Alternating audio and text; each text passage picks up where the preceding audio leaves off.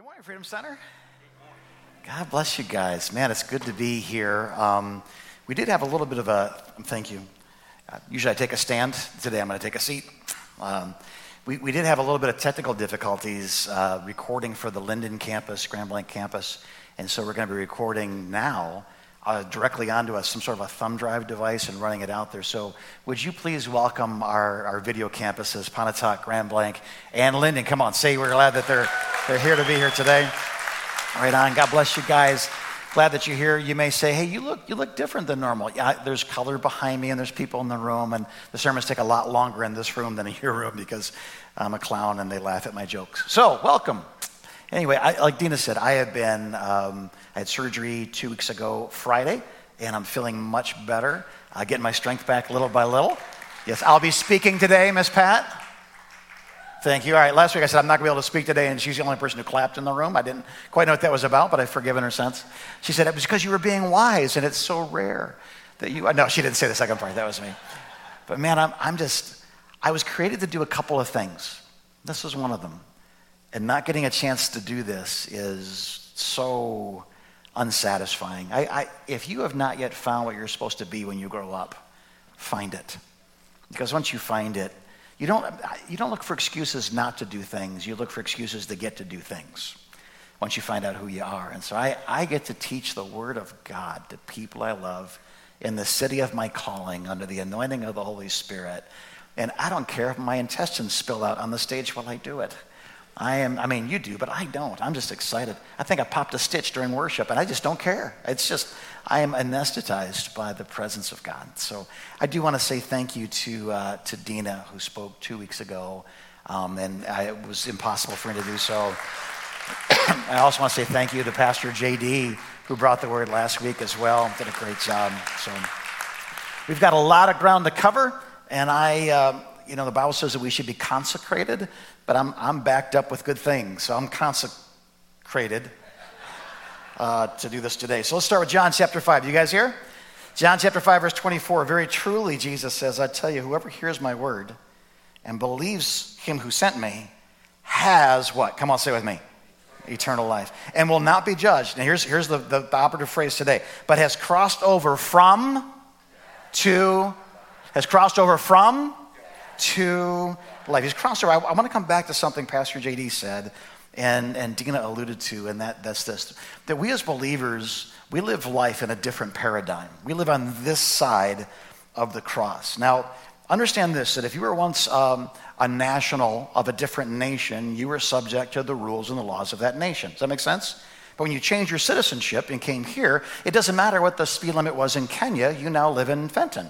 It doesn't matter what the rules were on marriage or murder or volume or temperature. The, the, the, rules by which you were governed in your previous nationality no longer apply to this nationality. Does that make sense? So when you're in America, you got to kind of live under the laws and jurisdictions of Americans. That's, that's the way that it works, right? And, and, and I say that, and, and maybe a further way to illustrate it is everywhere I go, I keep a few bucks. I keep a few euros, a few pesos, a few lira, um, I've got some money from Burkina Faso, from Iraq. It's all in my travel bag. You say, is that because you never know and you're a survivalist and you may need a cup of coffee? Yes, if my plane's diverted from Paris to Turkey, I'm going to want to get a Turkish coffee while I'm there. Somebody say amen, right? But mostly it's not. Mostly it's just because but by the time you get done giving away the last dollar, the last, you need a couple bucks on you in case something happens between your last encounter with people and the airport. And sometimes when I'm done, I just, I, I don't, you know, I, I want to keep a few bucks on me just in case. But sometimes when you're all done, you've got money left over, and it doesn't make sense to walk up and say, I'd like 32 cents, please, for these 900 pesos. I, I don't need the 32 cents. I'll just keep the 900 pesos. Make sense? So, and, and the reason I keep it, understand this, is because it's a memento, but it, it's not because it has value where I live. If I were to walk into any establishment in Fenton and I pulled out, I said, hey, I want an omelet and wheat toast, just like all men of God like, amen? You know what I mean? That from Mega. And I get up there, they say, okay, that'll be X number of dollars. And I say, okay, here, here's a thousand pesos. It doesn't matter if I'm overpaying by tenfold. You don't take pesos in the United States. Why? Because it's not the currency of the land in which I live. Does this makes sense? Understand this. The kingdom of God does not accept the currencies we once used on the other side of the cross. The, that which we use to get our way, to, to do the things we wanted, to move the boundaries, to expand the borders, to elevate, to, to de elevate. Those, those things that once had value to us have shifted. Why? Because we are living on this side of the cross. We've passed over from to, actually, I did it the other way, so you're confused, like life to death, right? So, I, you don't know this, I don't share it often, but I, I was once a child of tremendous wealth. Um, I had uh, and I abandoned it all for the sake of following Jesus, but I was once one of the most wealthy people of my circle in the realms of anger. I had more anger in my account. I, I had more manipulation. I had more fear than, than most of the people around me. At least, at least to my reckoning, I had more of those wealthy currencies in which I once exchanged. You say, where did you get them from? I, I come from a wonderfully peaceful, and unified family. My mother loves me to this day. Everybody say, Hi, Mom. Love you. Everybody, we love you, Mom. Do you love her? Come on, say it like you mean it. We love you, Mom. Yeah. So it, it's, you know, so it's, it's not that, but when I joined the military and became a police officer, Pastor Kim, you're an MP as well, right?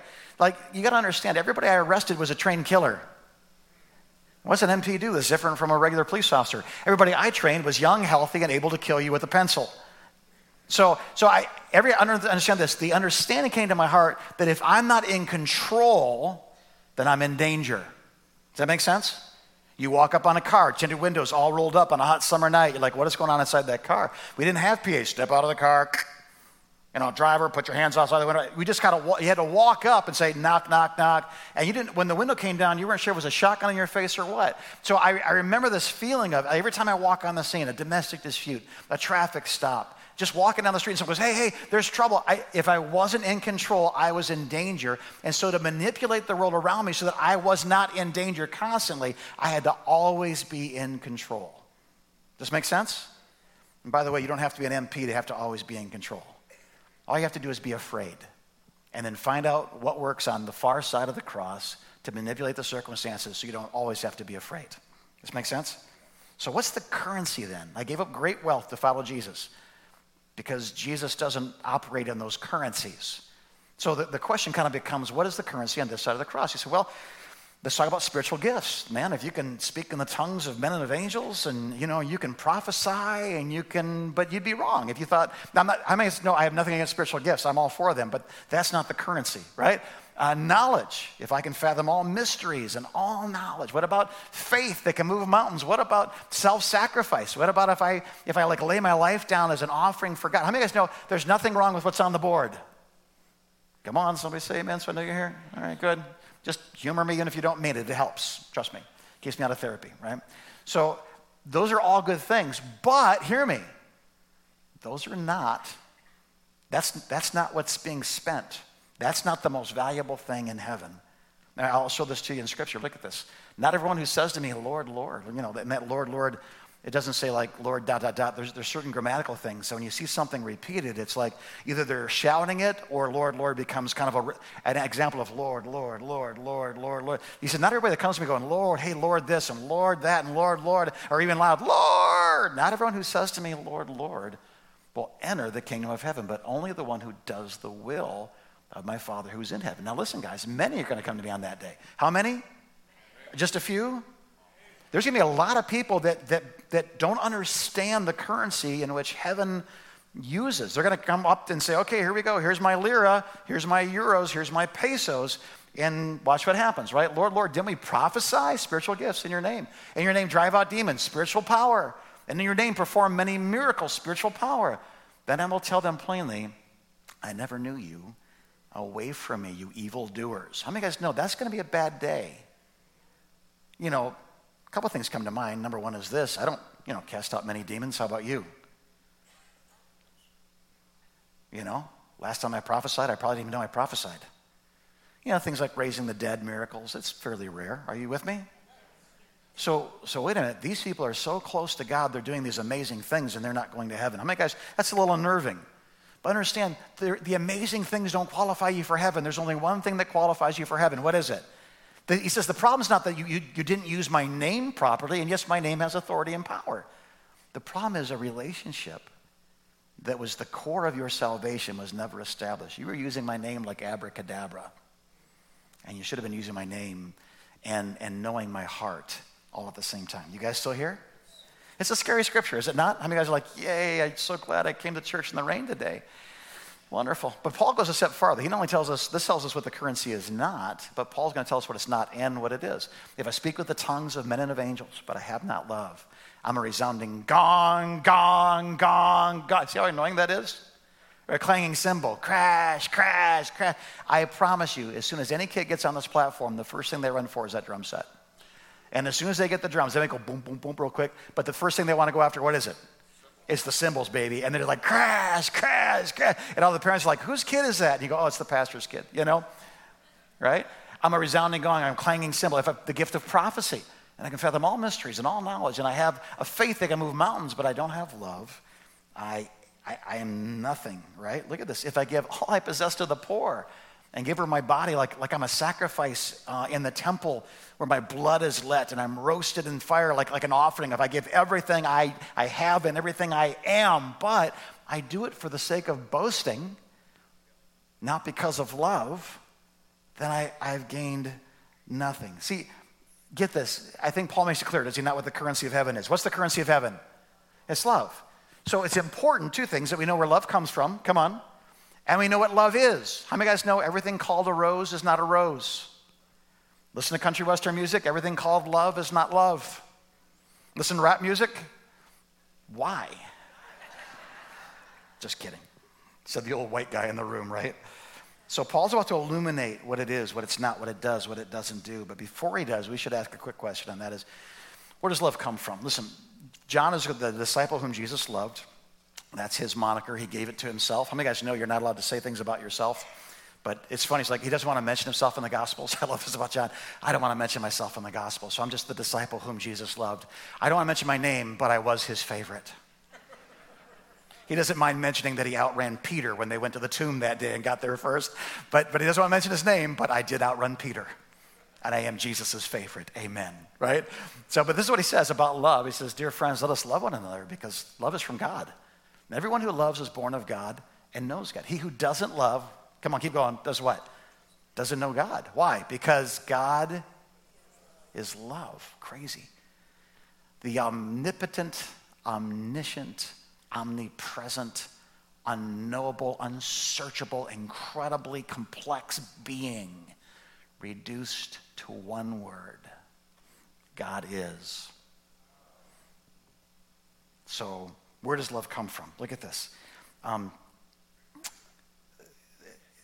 it continues. This, this is love. Not that we loved God. That's not what he's talking about. But that he loved us and sent his son as an atoning sacrifice for our sins. Dear friends, listen, since God loved us this way, we also ought to love one another. Please hear me and, and get this. If it didn't have its genesis in Jesus, it's not love. In other words, if it didn't begin with this, it doesn't matter what comes out of this. But no, but no, we, we love each other. I, that's, that's the greatest. The romantic love is such an intoxicating thing. It's an easy example. I don't mean to snipe on anybody that's here that's in a romantic relationship, and, but understand this. My, my wife is not just the prettiest woman in the room, she's the only woman in the room who is a gift from God to me. Does that make sense?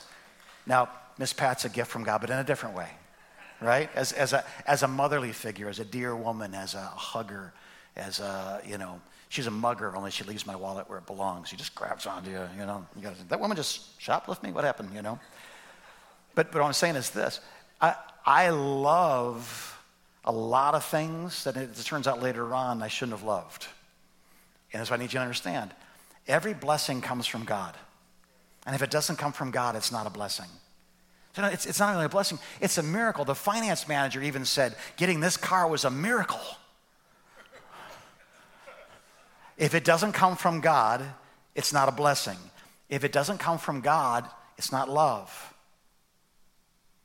People sometimes go outside of the confines of, of God's safety prohibitions to find what we call love. Hear me one last time.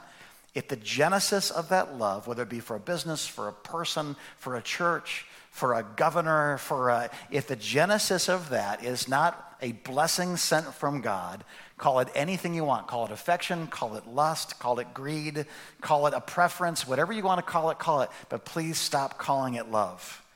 I love pizza. Is that a proper sentence? I don't know. Pizza's from God. That's a hard one. That was too hard. I don't know. I don't know what it is. I put on five pounds in surgery. I've loved a lot of things I shouldn't have loved. And they love me so much, they're not leaving me ever, ever.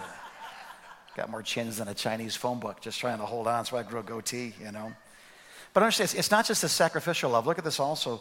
Romans 5, verse 5 says, God's love has been poured into our lives through the Holy Spirit who's been given to us. Like, like God's love is poured into us. I love it. It's not just like, I got to lay down my life. Like, no, sometimes you can just lay in bed and let God's love pour into you. But again, if it doesn't come from God, we cannot call it love. Back to John.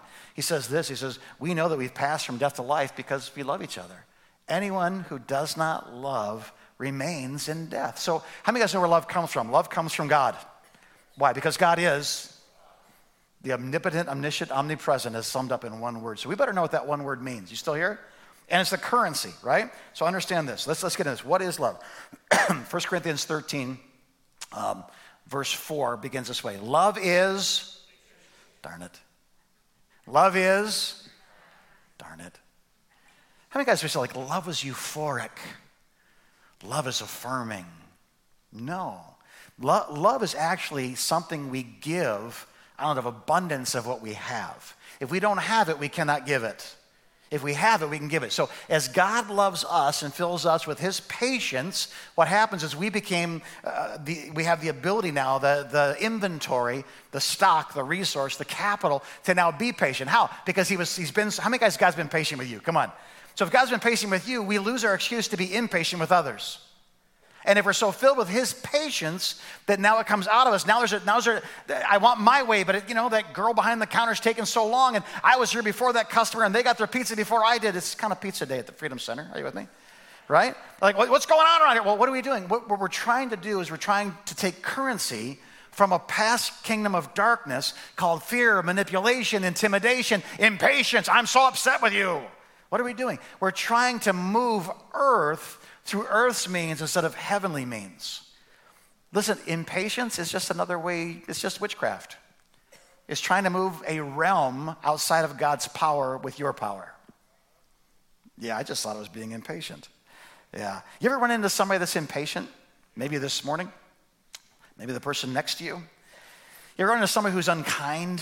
What are they doing? Listen, when those who are impatient or unkind do so to get what they want when they want it the way they want it. They're spending, they're spending a currency that does have some value in a darkened world. I'm impatient, so I, you know, the squeaky wheel gets the grease. I'm unkind. Hey, man, let's just, that guy's being a jerk. Let's just get him out of here. Give him his coffee, spit in it first, but give him his coffee and get him out of here, right? But look at this those who are patient and kind do so to get what God wants. When God wants it, the way that God wants it. Do you see the difference? So one currency is man centered, and, and really all the arrows point towards it. One currency is God centered, and all the arrows point away from it. I cannot be patient without it costing me something. They're working on US 23 again. Tell me the mafia is not in charge of the roads in Michigan. I'm just, it's just a thought. Just a thought. I, I say that to be funny. Where's Jimmy Hoffa? It's where he's always been, in the roads of Michigan, you know? Um, anyway, I'll just leave it alone. Now that I've picked up the scab and it's bleeding, I'll sit down. Views expressed by the pastor of the Freedom Center, not necessarily those of the Freedom Center nor its management. Thank you for watching. Guys, hear me. I wish I had a big, like a bunch of arrows, and they could point this way or that way. We know that it's love. When God points his arrows towards us and what he's given us, we now point arrows out and give to others. That make sense? So love gives at the expense of self. Impatience gets at the expense of others. Unkindness gets at the expense of others. Kindness gives at the expense of self. So the question is in your life right now, how many arrows point towards you?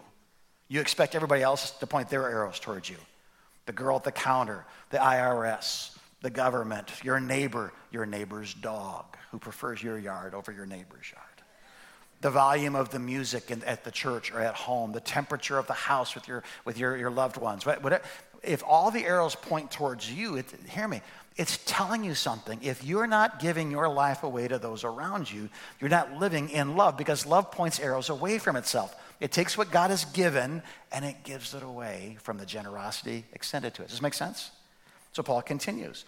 Uh, it doesn't envy, it doesn't boast, it's, and it's, it doesn't dishonor, it's not rude. So let me just say this the values of these worthless currencies have never been higher in my lifetime.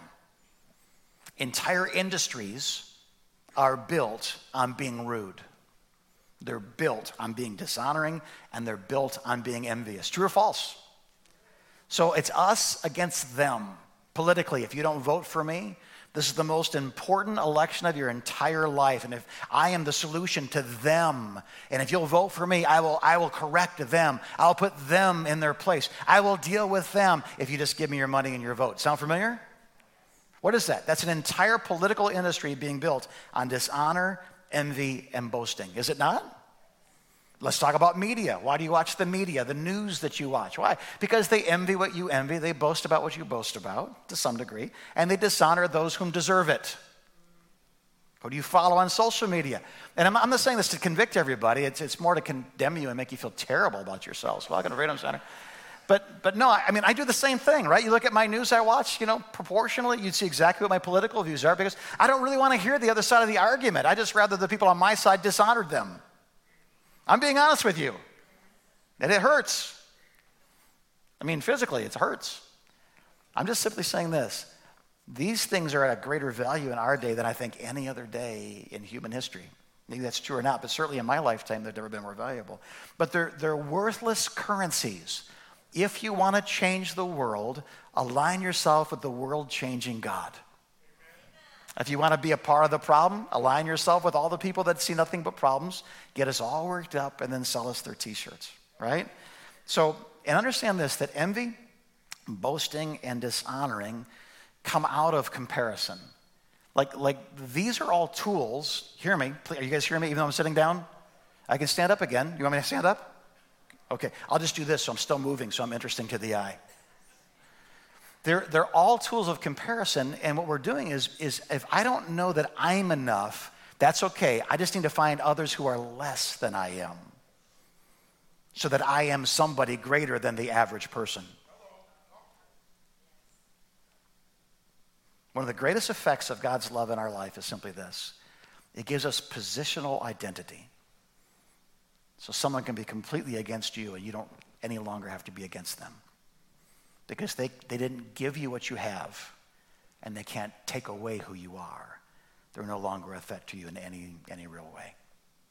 Once you're secure in the love of God, it's amazing what it's amazing who you can love once you know you are fully loved.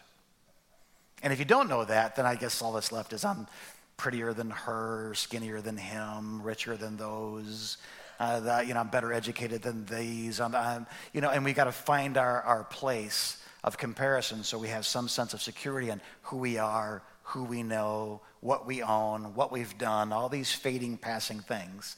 Or you can just simply rest in the love of the Father and never have to strive again for anything that would make you anything you're not already. Hmm. the Sanhedrin was the epicenter of culture. It was the Supreme Court. It was those who had that judged those who had not. It was an amazing group of scholars and elders, Pharisees, Sadducees together made up the Supreme Court. Very different views, but you had to be a wise guy to get in that room, man. You had to be, it'd be like our Supreme Court. You may agree or disagree with the views of the justices, but you cannot disagree with their, their eminent, qualified brains, right? They are smarter than we are. Mm, yeah, I didn't think you'd say amen, but we'll try it anyway. And all of a sudden, after they've dealt with this Jesus problem by crucifying him, he, he's dead, he's resurrected, and he ascends to heaven. The Holy Spirit comes on the day of Pentecost, Acts chapter 2. Acts chapter 4, Peter and John are on their way to pray and they come across a man who's paralyzed and they heal him in the name of Jesus. He says, Well, that's wonderful. It's a problem for, for the members of the Sanhedrin. How many of us know that if you execute somebody for being a heretic and their believers are still doing the miracles of God, it makes you look stupid? So we're going to put an end to this. We're, we're going to get we're going to get the police, the peace police, the temple guards. We're going to gather them. They arrest them. They put them in jail. The next morning, they call them to defend themselves. And their defense. If you ever read Acts chapter four, the defense of Peter and John is a Tupperware, airtight, bulletproof defense. If you're calling us here today to to to respond to an act of kindness done to a paralytic, then understand this this Jesus, whom you crucified as both Lord and Christ. There's no salvation for anybody under any other name but His. And I mean, they, they, they bring out the contemporary, they bring out the traditional, they quote scripture. It is a bulletproof case. And look, look what happens when they do this. The Sanhedrin, Pharisees, Sadducees, Essenes, they say, when they saw the courage, the identity, the stability, the, the, the, the, the security of Peter and John, and they realized that they were unschooled Ordinary. Let me ask you this unschooled compared to who? Ordinary compared to who? Oh, wait a minute, these little snot nosed fishermen punks, were they what? But they noticed this one thing. They, they were astonished and they took note. These men had been with Jesus. You want to change your world? Just unplug from it for a little while. Plug into the one who gives you identity through love receiving what he has for you, securing you in, in who he's made you to be, and then go about living the life that you're created to live. Let's just think about this way. When God's love is secure in our hearts because of Jesus, it doesn't need comparison to arrive at value or identity. You're loved. Why? Because you're loved? Yeah, but why? Because you're loved. I know, but stop fighting it. But you don't know what I've done. You're right.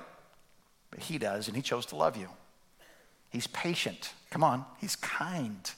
He's, he's not envying, he's not boasting, he's not proud, he's not rude. God is love. He's all these things and he's towards us. Paul continues. We got we got to keep moving here. It's not proud, it's not self seeking, it's not easily angered. And for the sake of time, I just say this all those things. It's not proud. I don't need the arrows to point towards me, I need them to point away from me.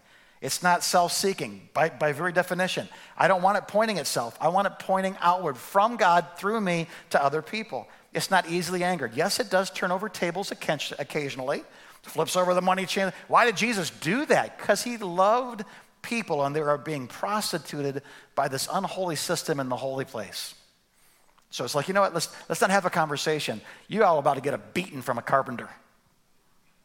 Come on. Keeps no record of wrongs. Uh, piano guy, join me if you would, please. I think one of the greatest examples of the difference between the currencies that we once traveled in and trafficked into the currencies of the kingdom of heaven would be found in that sense. You agree with that? Like, you better be rich or that don't work. This makes sense? Love keeps no record of wrongs. Every time I talk about forgiveness, everybody gets quiet. Just proving it. It's wonderfully awkward. Uh, why is that? Because it, it's, I can be patient. I can even fake it if I had to. I can control it depending on who I'm in front of. I can be kind. But man, when it comes to forgiving people, are you with me? Uh, hear me, please. I used to be young, and now I'm not old, but I ain't young anymore. Still learning the English language, obviously. I, I think maturity is an underrated thing among us. And I think the way that, I, I think this is true. This is, this is the King Jim version. So I'm not preaching doctrine, but I am preaching experience and testimony to some degree. I'm not preaching, I'm, I'm saying it. I think the greatest example of spiritual maturity is not your gifts, not your oratory, not your generosity, not even your faith or mine. I think the greatest, the greatest thing love will ever demand of me is treating people the way Jesus has treated me through mercy. And I think the greatest sign of spiritual maturity is when someone can take a blow on the right cheek and offer the left. You just can't fake that. My reflex, if you were to punch me, my reflex is not to turn the other cheek. It's, it's to counter, to defend, to offend. Does this make sense? Everybody else, everybody in the room, that's your reflex, right? I think this, this is, is summing it up in a lot of ways. At least the greatest sign of spiritual maturity I've ever seen is when someone can forgive somebody else. It's hard. And if you don't have it, you can't give it. And I'll say another thing if you don't have it and you don't keep it, because how many of you know unforgiveness wants to come back? It's a squatter that once evicted tries to find another door, tries to take up mental real estate in your heart and your soul. I, I think this is why too many things in, in the human relational realm end when they shouldn't have ended because we didn't have the spiritual maturity. We didn't have enough of this that when life required mercy, like we went for justice. And I, I get it. I totally, an eye for an eye, a tooth for a tooth. Let's all be toothless and blind, but let's not be merciful because then someone gets away with something. But the justice of God is He's taken on the burden of paying for the sins of all mankind. Therefore, as He has been merciful to us, you still with me? It demands. It, it, it doesn't suggest.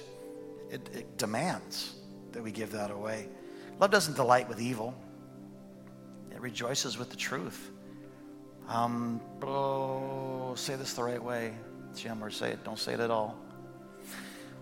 We've described treating people that are headed for a, a terrible judgment, a terrible cliff, terrible consequences. And we remain silent and we, we've said it was love. Um, maybe sometimes holding your tongue is love. But sometimes letting, letting the wicked perish without a single word from the righteous is just cowardice. It's not love. We, we have bought into the myth of progress. We're now smarter than everyone who's ever lived. We know things. Matter of fact, new knowledge has more value than old knowledge. That makes sense? I'm smarter than my father was. I'm smarter than my grandfather was. I'm certainly smarter than my great grandfather was. My goodness, my great grandfather was a, I'm sorry, my great great grandfather was a blacksmith in Missouri, a Pony Express rider. He didn't know about space shuttles and smartphones. And, but just hear me, please. Having access to knowledge doesn't make us wise. And we've abandoned some foundational truths for some temporary foolishness. And we remain silent and we call it love. Love does not, come on, delight in evil. It doesn't. It rejoices with the truth. Sometimes it requires confrontation. And by the way, if you're going to speak the truth, you better do it in love. The Pharisees had a lot of truth, but they didn't have any love. It'd be better if they just never spoke. But out of fear that we might offend somebody or be labeled by someone or be considered closed minded or phobic, I, I think it's costing untold millions their souls. We are the light of the world. So things that are hidden in darkness need to be revealed through that light. I'm smarter than my. Listen, my grandfather bought a pickup truck. And in the, in the owner's manual of that pickup truck, it told him how to remove the heads from the vehicle, flat, flat-headed eight-cylinder engine, remove it and adjust the valves. That was his owner's manual. My owner's manual for my truck tells me not to drink the battery fluid. Warning, fluid inside the battery is not to be consumed. It's poisonous. And there's cartoons of people drinking the battery fluid and dying, just in case I'm not smart enough to read it. I don't think we are smarter than Socrates, Plato, Aristotle, Solomon, David, Paul, Jesus. And so we live the truth and we speak the truth, and sometimes the truth creates a dividing line, just like lies create a dividing line. I just want you, I, I say this for this reason. I just want to be loving. Love has to make decisions. My child playing in the freeway, but I want to offend him or hurt him or be called a traffic phobe. A good father tells his son when he's in danger A good friend does too. He sums us his argument, man, it, it always protects, always trusts, always hopes, always perseveres. You say, always how? Well, because when you're always loved, you know, it positions you to love others always. So would you stand to your feet? Verse 8 love never fails. In the context of love never failing, you got to understand it also says it doesn't say it, but it does in the original language. Love never fails because love is in the continual tense. In other words, those who continue to love will not know failure because of love. They'll just keep loving. What should I do right now in my marriage? You should keep loving. I know, but, but the lawyer and she's already got this and he's already there. What should I do? You should keep loving. But my kid's so far from God. What should I do? You should keep loving. But man, I'm just so upset at the church and how they treated me. What, what should I do? You should, you should keep loving man, politics and my nation. What, what, you should, how many of us know the greatest sign of spiritual maturity is love? If, if, if this is connecting in love, that's because this is connected in love. A garden hose that has no water in it is not a conduit of water, it's just a hose. We've been hosers way too long and, and posers for a long time. God created us not to be hosers and posers, but dozers. There's supposed to be something in us that moves something around us. I mean, that's a bumper sticker at least, right? If not a tattoo for someone who wasn't listening. So, I, two questions. Here we go. It's real simple, right? In what direction are God's arrows pointing as it concerns you right now? You tell me. Is it pointing towards the galaxy, towards Martians, or is God's love pointing directly at your forehead right now? And if that's true, then the second question is what direction should your arrows point? Close your eyes, please. I, I just close with this thought. What time is it? Oh, yeah. I was constipated spiritually when I. Here we go. I'm sorry. All right. So if God is loving you the way He's loving you through Jesus, pouring out the love from heaven by the Holy Spirit into your hearts, how would we know that that's true? We would see a life not just marked by power, not just marked by knowledge, not just marked by faith. We see a life that is marked by love, the ability to be patient and kind and gentle, not boastful, not proud, not rude, not self seeking, not easily angered. We see a person that always protects, always trusts, always hopes, always perseveres. We see people that, that are not delighting in evil. No, man, they're, they're rejoicing when evil realizes it's evil and they come to the truth. And they stand not in an arrogant, boastful way, but in a patient and kind way. We stand on love and we don't change the testimony of our elders because this new generation thinks itself wiser than every previous generation before it. It's, it's not. They're, they're repeating, actually, the cycles of sin, the oldest sins done in the newest ways. But there's nothing new here. And what defeated it in the past was love. And what will defeat it in this generation is love. John, as I told you, was the disciple whom Jesus loved. And maybe that's because that's his moniker he put on himself. Maybe that was his reputation amongst the disciples. Maybe that was something that was kind of an inside joke between him and Jesus. I'm your favorite. But I, I think, I think it's not because John was more spiritual than Peter. I don't think it's because he was more powerful than Matthew. I don't think it's because he moved mountains in a way that was different from Andrew. He cast out demons louder than, you know, one of the other apostles.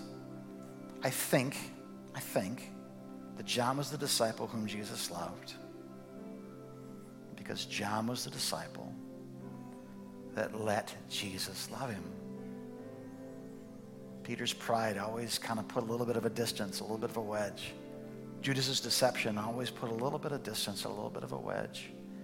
Matthew's past, perhaps, always a little bit of a distance, a little bit of a wedge. When Jesus looked at John and said, John, I love you, buddy. John didn't look at his feet. John didn't look at his past. John looked in the eyes of his Savior and he said, I love you too, Lord. I love you too. I love you, man. I, Jesus, I love you too. When you realize how much you're loved, it's effortless, effortless to love him back. And when you love him as he has loved you, you begin to become love in a generation that needs to see love. If you're here today and you, you don't believe you're loved by God, I'll tell you why. It's because you're putting more faith in what you've done than what He's done for you.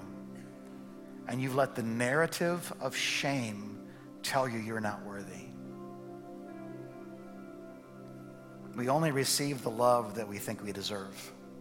I don't know why that is, but it's universal. We only receive the love that we believe we've earned. We deserve this level of love. Let Jesus love you. Let Him earn it. Let his generous offer be received. Let his proposal of covenant relationship be greeted with a tearful yes, quivering hands, and an embrace that never has to end. Today, if you're not right with God, you don't have the same power that he does.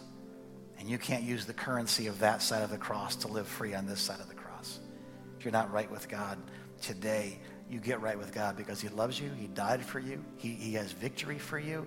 He has the Holy Spirit He wants to pour out on you. He wants the love of God through the Spirit be poured out on you. He wants to make you a generational blessing, not a generational curse. He wants to make you the head and not the tail, an ambassador sent to nations, to Rome to speak the truth. He wants you to be you.